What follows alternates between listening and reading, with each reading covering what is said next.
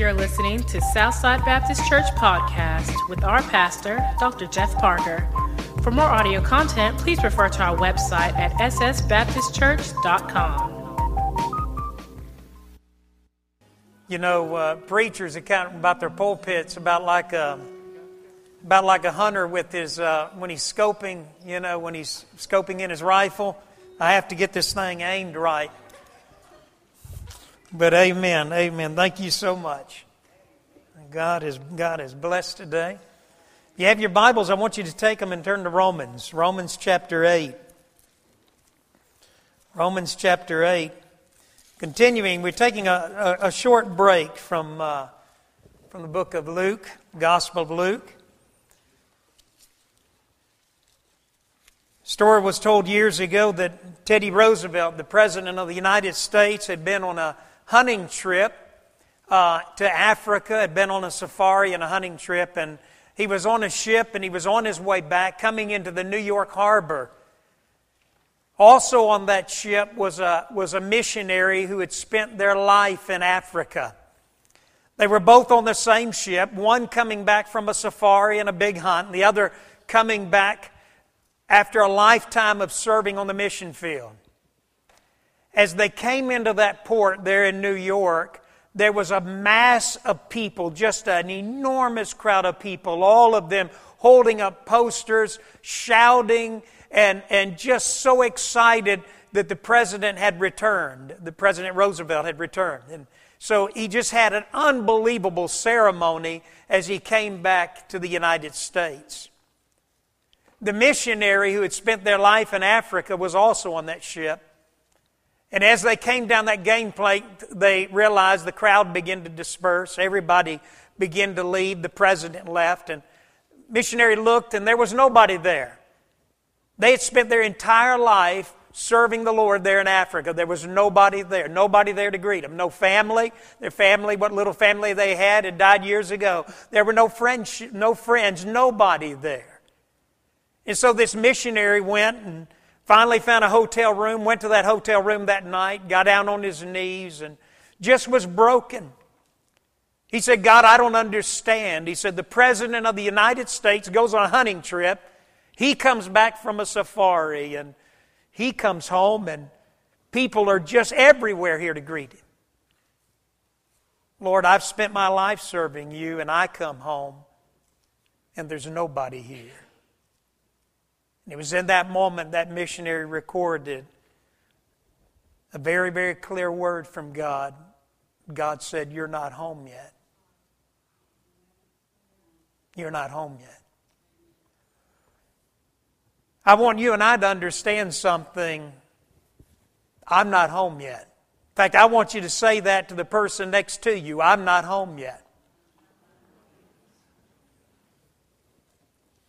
In John 16 33, we, we looked last week in, in Romans 8 28, and we know that in all things God works for the good of those who love Him, who have been called according to His purpose. And we said this that God takes everything in our life and He works it for our good, okay? And we said we're living, now I want you to understand something. We are living in a, living in a fallen, depraved world. In fact, John 16 33, Jesus said this, just listen. He said, I have told you these things so that in me you may have peace. In this world you will have trouble, in the NIV. But take heart, I have overcome the world. In Job 5 7, Job 5 7, yet man is born to trouble as surely as sparks fly upward. James 1 2 through 4. Consider it pure joy, my brethren, my brothers and sisters, whenever you face trials of many kinds, because you know that the testing of your faith produces perseverance. Let perseverance finish its work so that you may be mature and complete not lacking anything. Now look at Romans 8, 22 and 23. In Romans 8, 22 and 23, Paul said to the church at, at Rome there, he said, We know that in the that the whole creation has been groaning as in the pain, pains of childbirth right up to this present time. Now look at verse 23. Not only so, but we ourselves who have the first fruits of the Spirit groan inwardly as we wait eagerly for our adoption as sons, the redemption of our bodies. In other words, what the writers say from Genesis all the, all the way to Revelation is, is that you and I are not home yet. We're in an alien environment.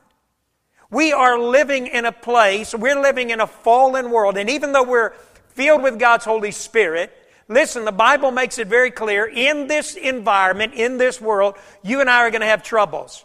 James uses the word they're sprinkled, they're going to be splattered all across our lives. It's just something that you and I are going to have to deal with. And so the writer here, Paul is making it clear. Why? Because listen, my citizenship, listen, is not here. My citizenship is in heaven. You see, the Bible says that you and I, as believers, we are pilgrims. We're sojourners. We're, as the old song says, we're passing through this world. This is not home to us. Now, to help you understand that you're living in enemy territory, it would be like the United States government saying to you, you're going to be our ambassador in, the, in, in Afghanistan to the Taliban. Okay, you go, wait a minute, you got the wrong guy. But you see, in essence, there's great similarity here. You and I are pilgrims. We're going through this world, and it's not easy. So, in light of that, you may say, well, you know, that, that's pretty discouraging. Man, I, I, I want to hear some good news. Let me give you four spiritual truths that you can hang your hat on. I want you to write these down. Number one, I want you to listen closely. God is sovereign over my storm.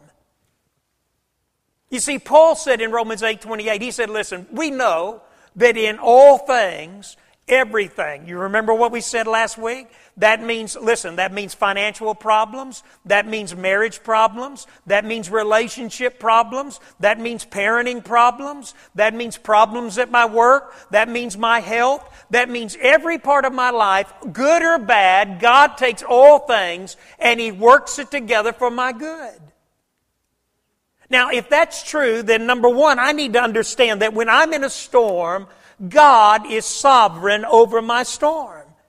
Now, the word sovereign means that he is in control, that he has authority. I want you to take a left and go over to Luke chapter 8. Go, go over to Luke chapter 8, and I want you to see this. Luke chapter 8, verse 22. Now, this is critical for you and I to understand this biblical truth. Because sometimes we're in storms of our own making. You remember several, several months ago, I, I said, you know, when you're in a storm, the first thing you need to do is make sure that it's not a storm that you yourself have created. In, in Luke chapter 8, verse 22, watch what Jesus said. One day, Jesus said to his disciples, now look at this next word. Let's. Let us go to the other side of the lake. So they got into a boat, they set out as they sailed.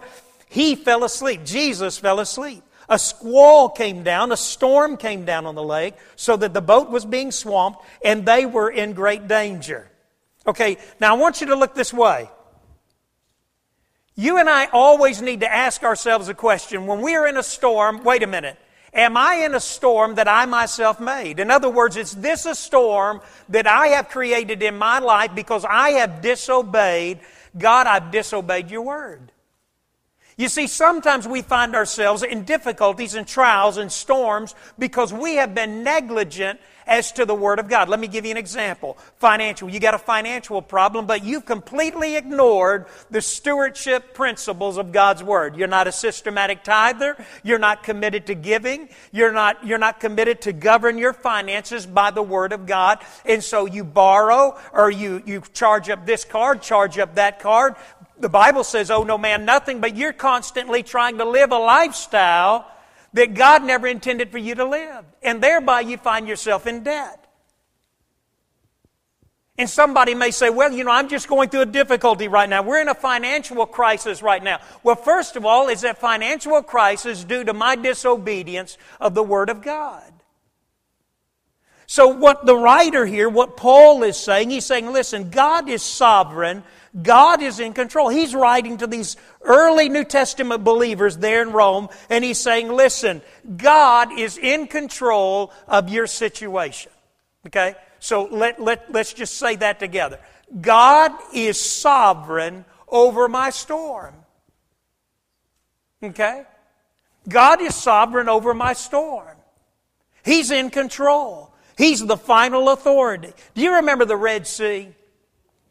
You remember when the Hebrew people got, you know, by all indications, it looked as if God had just messed up royally. I mean, right? I mean, here the, here the Hebrew people, man, they're making their way. Here's a couple million people making their way out of Egypt.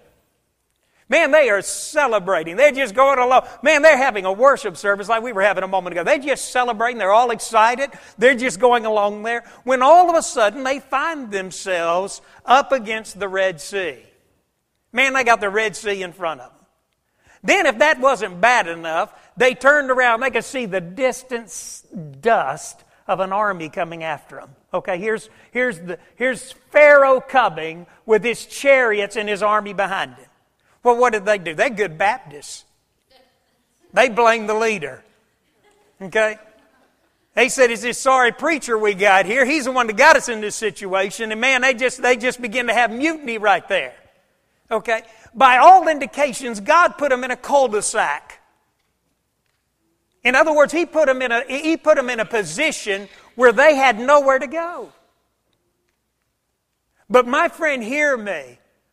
God provided a way in an impossible situation. You may be in a storm right now and you say, you know what? This storm is so bad. Things are going so wrong in my life. I don't even see how God could possibly work it out. Well, my friend, I want you to know something. God is sovereign over my storm, and He's sovereign over your storm. Especially my friend, listen. Now, you may say, well, wait a minute, this is a storm that I created. This is something, this is an act of disobedience. I did something wrong and I feel like I'm suffering for it. Is God going to get me out of that? Listen. When you and I find ourselves in a storm that we created, you know what we do? You know the old statement, uh, what is it, stop, drop, crawl, or whatever? Whatever, what is it?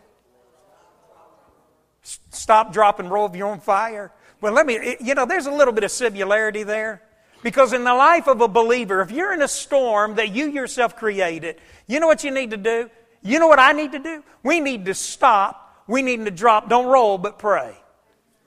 Okay? Just stop, drop, and pray. And this is what you pray God, listen, I've messed up. And I, and I confess that. God, I agree with you. That was a mistake. I should not have done it. And I repent of it. Repent, metanoia, means I change my mind. I do a 180 degree turn. And I'm going to get that. You know, God, just help me now to sort through this. You know what God does? What did we say last week? For all things work. You mean bad things? Yes. All of a sudden, God rolls up his sleeves. He pushes up his sleeves and he says, Okay, now let's take a look at this and see how we can bring honor and glory out of it. Sometimes our storms become our testimony. And so God is sovereign over my storm. Let's say it together. God is sovereign over my storm. Now say it like you mean it. God is sovereign over my storm. That means He's in control and he's in a position of authority. Now, secondly, I want you to see this God will supply my needs in the storm. I want you to look a little bit farther. Let's go back to Romans chapter 8. In Romans chapter 8, watch what, what, watch what Paul says here. Paul said, And we know that in all things God works for the good of those who love him, who have been called according to his purpose. For those God foreknew, he also predestined to be conformed into the likeness of his Son, that he might be the firstborn among many brothers. And those he predestined, he also called, and those he called, he also justified. Those he justified, he also glorified. This is why Paul said, I know whom I have believed and am persuaded that he is able to keep that which I have committed unto him against that day. Now look at verse 31. What then shall we say in response to this? If God is for us, look at this, who can be against us? He who did not spare his own son, but gave him up for us all. Now watch this, underline it, dog ear that page. How will he not also, along with him, graciously give us what? Some things? All things. The Bible says he freely gives us all things. What do you mean here? That means when you and I are in God's will. Now listen, we say this little statement. Where God guides, he provides. Okay? Where God guides, he provides. Now what we mean by that is is that when you and I are in the will of God, doing what God has called us to do, then listen, God is going to be faithful to provide all your needs. You may be in a storm right now because you've been obedient, because you're doing the will of God, and you may be thinking to yourself, you know what? But God, I'm about to go under. This is, Paul says, listen, God will provide all your needs and my needs when we're in a storm. Let me give you an example. The Appalachian Trail, I'd love to do that. If y'all give me a really long sabbatical, might be glad to get rid of me for a while.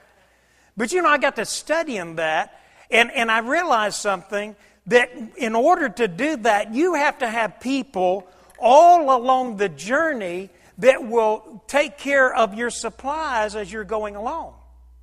In other words, as you come to certain points along the Appalachian Trail, there have to be outfitters, those people who come and they give those supplies. They put those supplies there for you in order, and they give you those supplies so that you can continue the journey.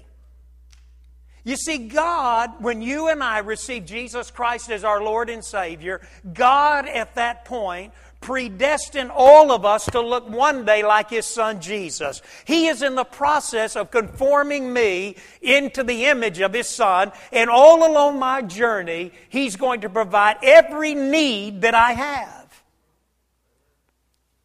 Now, that is critical. Somebody may say, well, you know, it would be like me saying, well, I'm going to do this Appalachian Trail thing. And so I set up and, and, uh, and, and, and you, you come up a couple, I come back about a, two weeks later and, and you say, well, Brother Jeff, what happened? Well, I don't know. My supplies ran out. So I finally just came back home. And you'd look, well, what do you mean your supplies were? Well, I was over in the Rocky Mountains and my, my supplies weren't there. Well, I thought you were doing the Appalachian Trail. Well, I decided I'd leave the Appalachian Trail and go to the Rockies. It's, it was cooler over there. Well, you would tell me, well, Brother Jeff, that's silly. You made provisions. Everything has been provided and set up for you on the Appalachian Trail, not for you over there in the Rockies. Some people say, well, wait a minute. You know, God didn't, God, you didn't provide my needs. Well, maybe you weren't in God's will. You see, where God guides, He provides. So if I'm in a storm or I'm in a difficulty and I'm complaining to God, God, listen, this is not fair, this is not right, you're not providing all my needs. My friend, it may be that I'm not in God's will. Because where God guides, He provides. Let me show you something. Take a right and go over to Philippians. Go over to Philippians over there, right before you get to Colossians, right after Ephesians. Look at Philippians chapter 4, verse 19. I want you to see this. Watch what Paul said to the church at Philippi. He says these words here in Philippians 4:19. Now listen. And my God will meet, now watch this, and my God will meet what?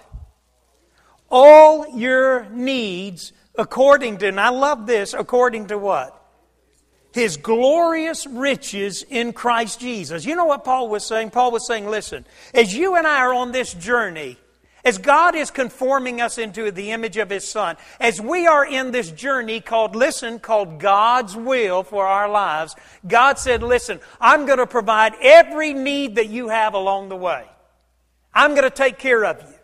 Paul said to the church at Philippi, he said, let me tell you this. He said, God's going to provide all your needs according to His glorious riches in heaven. You know what He's saying to the church at Philippi? He's saying, listen, there is an unlimited supply in God's realm. God will never have a shortage. Isn't that great? God will never have a shortage. He'll never run out. There's no limited supply. So God's supplies, His supplies are for you and I, listen, to accomplish His will. What is His will? Two things. What is God's will in my life?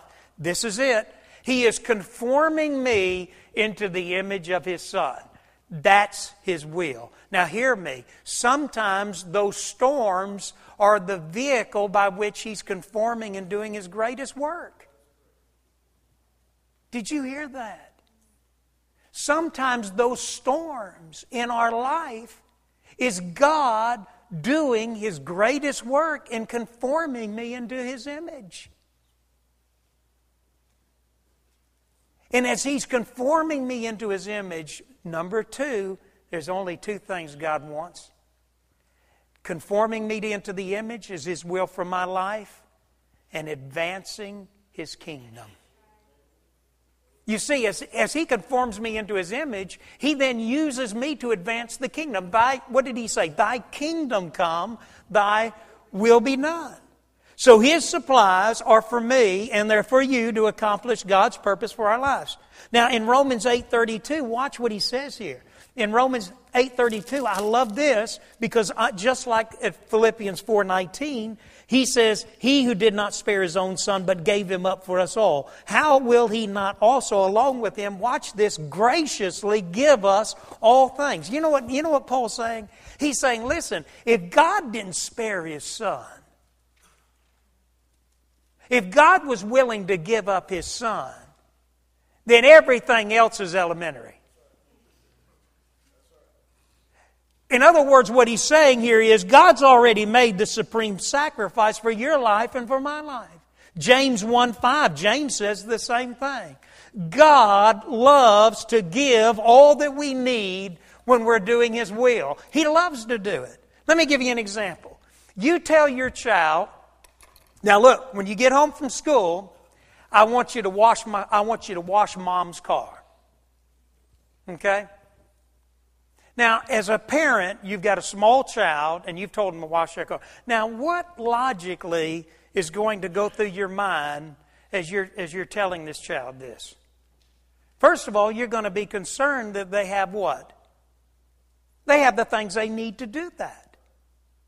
Okay? So, what you would do is you would say, okay, now, now listen, I, I've got a bucket, there's, there's a hose, there's a bucket, there's a, there's a rag, there's a, um, you know, there's soap, there's everything that you need. So when you get home, I put it all out there. It's all ready. All you've got to do is run water. You know, you sit there and explain it because little Junior, you know, he's just sitting there. He's having a hard time. Junior, stay with me here, son.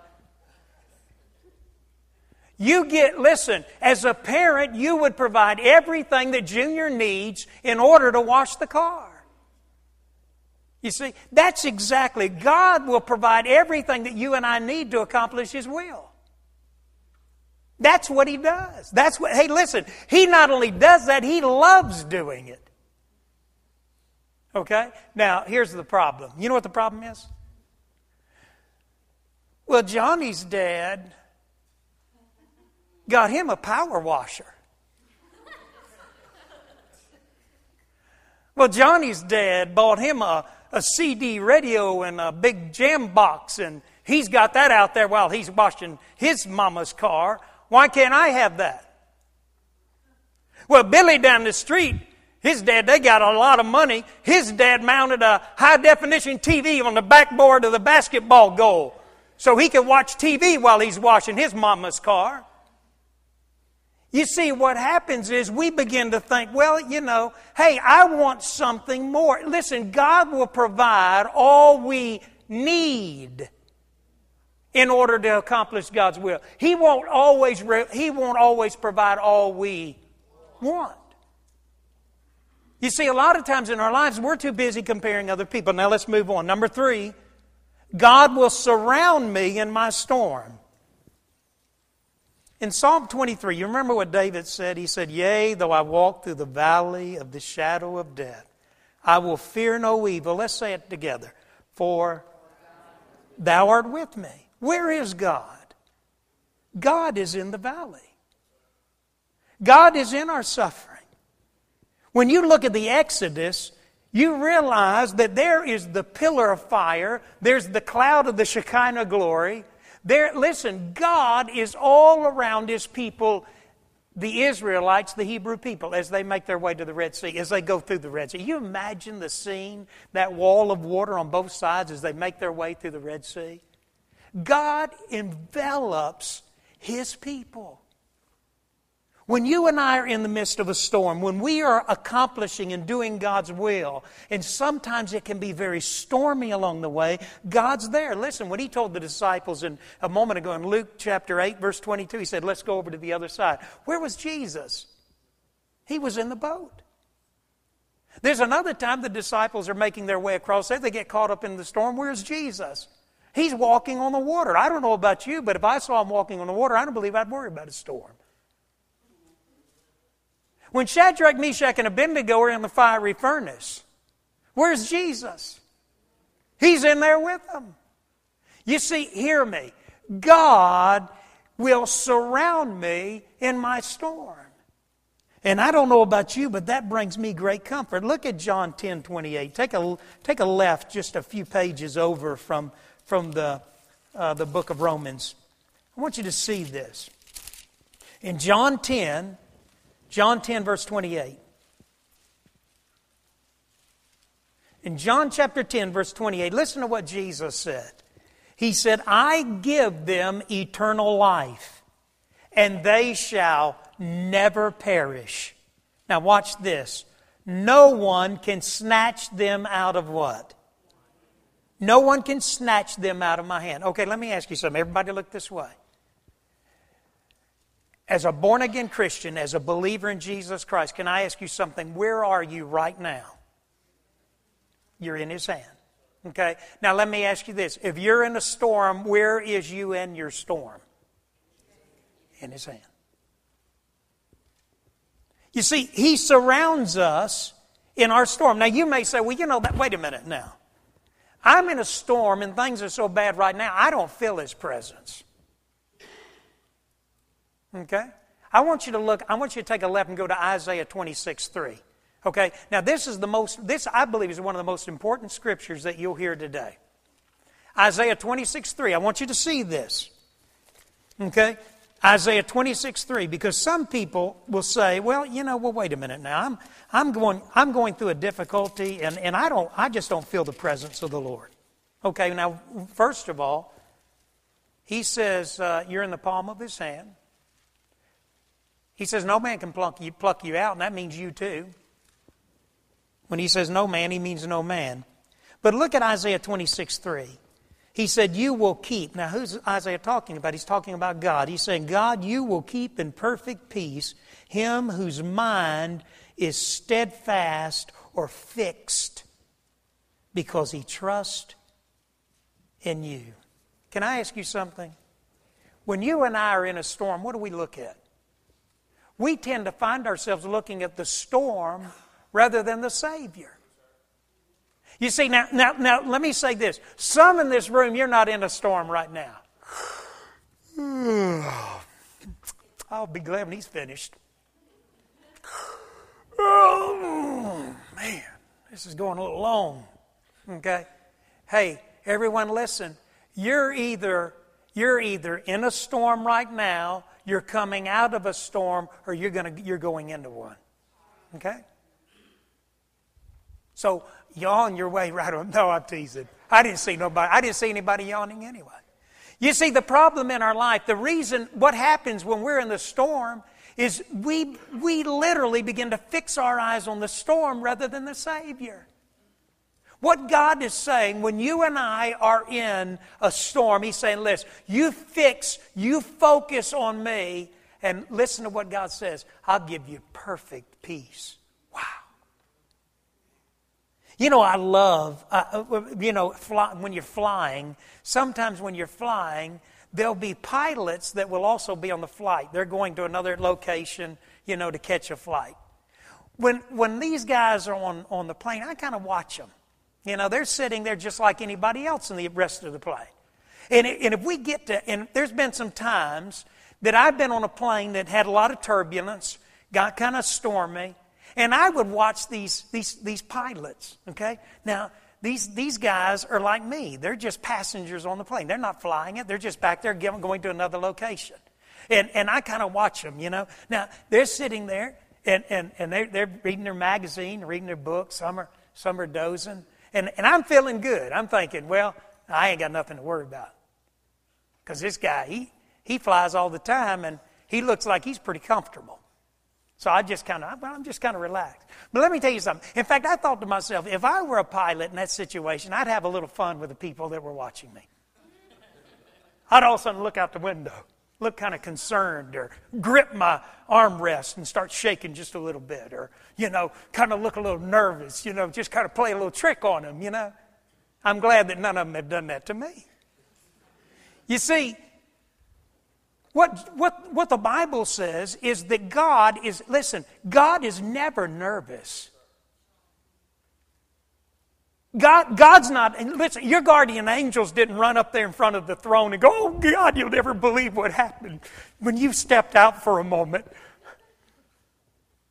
It doesn't work that way. God is sovereign, He's in control, He's the authority over my storm. And so he surrounds me in my storm. I love Luke 14, 1 through 6. We don't have time, we're going to have to close in a moment. But in Luke 14, 1 through 6, Jesus is in the home of a Pharisee. And there's a man, the Bible says, uh, they use the term dropsy, which is, it's, it's this ailment of fluid that it's in all the lower extremities. In other words, this man is bloated. He's, he's filled with fluid. His heart probably, he has probably congestive heart failure. Something's wrong with him. He's sitting there in front of Jesus as if he's been planted there by the Pharisees to see if he will heal on the Sabbath. You know what Jesus does? I love this. Jesus walks over, brings up the issue of healing on the Sabbath, and, and literally does this. He wraps himself around this man who's filled with fluid and so sick. He wraps himself, he, he hugs him and holds him like this and heals him. You see, that's the picture of a loving father with you and I. One of my children have been going through kind of a hard time, and, and uh, the other day, their shoes were there. And I got down on my knees and laid my hands on those shoes and prayed over those shoes. And this was my prayer God, and parent, this is a good prayer for your children. God, would you wrap your arms around my child and encourage them and love them? So, last, let's look at it. What we say, God, you're sovereign over my storm. God, you'll supply all my needs in my storm. God, you will surround me in my storm. And then last, God, God's love sanctioned my storm. Now, you may say, well, you know, what does that word sanction mean? Now, everyone look this way.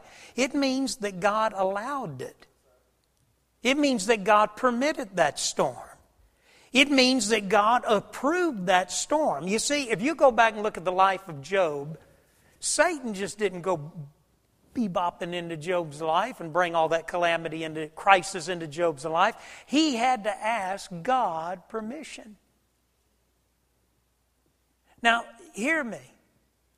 God loves you and I enough that He brings storms in our life. Now, real quickly, why? Number one, God won't allow you and I to live in disobedience. Okay? Sometimes He brings storms in our life because, listen, to whom, to whom the Lord loves, He chastens. I got tickled at Ledge a little while ago. He was saying, Man, Dad, oh, Mom. He said, Yesterday we had. Um, we had Ethan at a birthday party. He acted horrible. said, uh, he said, we, you know, he bowing up, you know, mad and throwing a fit and said it was unbelievable. We felt like everybody was looking at us. Now I'm sitting there kind of smiling, going, Yeah, I remember those days too. oh, yeah. How'd you handle it, son? uh, it's so fun watching your kids parent, isn't it? Have a good time. But anyway, you know, he, he, and Sheila, Sheila looked at him and said, You know, He's just strong willed. And I thought, I wonder where he got that from. you see, you and I are strong willed. And God loves you and I enough that sometimes, listen, He sends those storms in our life because we start moving in an area of disobedience. God has a will and a purpose, but before long it becomes my will, what I want. And so my will I wants get me way over here out of the will of God. And you know what God does? God creates a storm over here to bring me back where I need to be in God's will. God loves you that much. To whom the Lord loves, He chastens. Hey, listen, if you can sin and, and not be bothered by it, not convicted by it, you've got a really big problem today. You're probably lost. You know, a lot of people say, man, I just can't do anything. I mean, man, I try, I try, I try to sin. But I just get so convicted, feel so miserable after I do it. Praise God.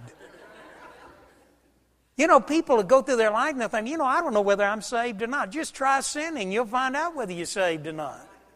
I didn't mean that. But here, listen, God, why does God allow storms? He allows them so that you and I can't live in disobedience. Number two, He will not let you and I live a shallow, superficial spiritual life. You see, a lot of times we go through storms. You know what storms do? Make me drive the roots of my faith down deep. You know what Job said, the most righteous man in the world? I didn't say that, God said it. God picked a fight with the devil. He said, Hey, you consider my servant Job? None more righteous on the whole earth. You know what Job said in Job 42, 4 through 5, 4, 5, and 6? He said, after it was all over with, he said, I'd heard of thee by the hearing of my ear. But now my eye has seen thee. I repent and I abhor myself in dust and ashes. You know what he said? I may have been the most righteous man in the world, God's estimation, but there was still room for growth.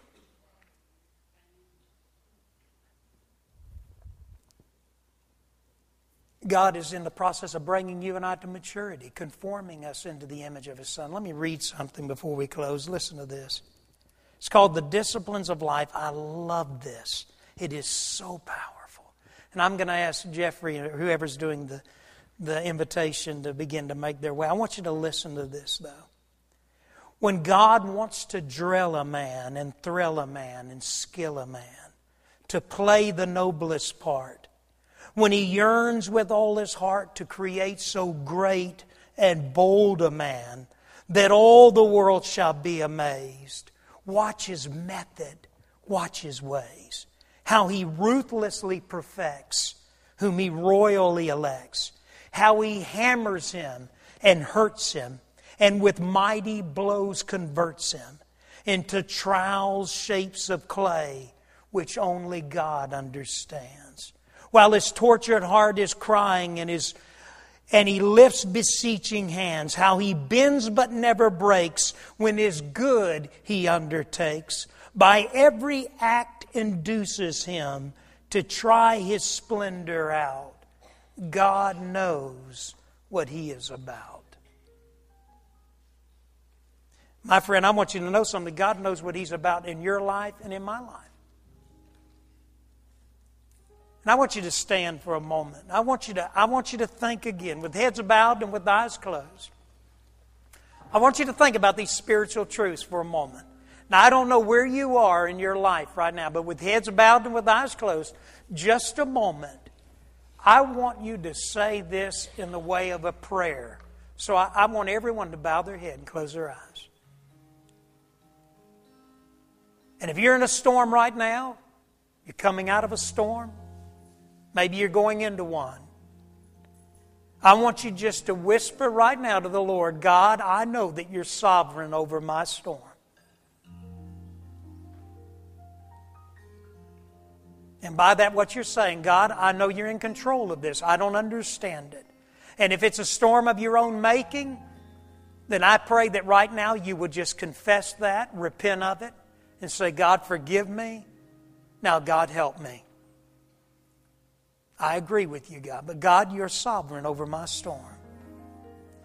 Number two, with heads bowed and with eyes closed, God, I know that you will supply all my needs in this storm. Your prayer right now God, I know you will supply all my needs in this storm. Number three, God, I know that right now you are surrounding me in this storm. I thank you, God. Because right now He has His arms around you, He has your storm and you in the palm of His hand. Number four, God, I know your love sanctioned, approved, permitted this storm. I know that, God. Now I want you to look this way. That last one, Bob Smith, blind Bob, who's lost two children, lost his eyesight, lost his business, so many tragedies in Bob's life. When his son Bob Jr. was killed, Bob said we were in a storm we could not get out of. Bob talks about literally laying on the grave of his son and asking God to resurrect him and raise him up. Bob said, I wept and cried. Betty said there came a time when she took her head and this, this, this college professor was beating her head against the wall in such anguish and pain and storm. The loss of Bob Jr. But Bob said one night, laying in bed on their backs, Bob said he, he leaned over and whispered to Betty, he said, You know, the Bible says, in everything give thanks. And Bob said they began to look up at the ceiling and they began to give God thanks and to praise Him for the life of Bob Jr. and all of the blessings that God had brought through Bob's life, Bob Jr. And they praised and worshiped God. And Bob said this We then begin to find healing. Healing comes when you and I not only recognize God, you're sovereign. I know you're going to provide my needs. God, I know you're going to surround me. God, I know your love sanctioned this. When healing comes in the storm is when we finally look up we say, God, this is for your glory and your honor. God, you're going to do something good out of this. I don't understand it fully yet, but I know you will.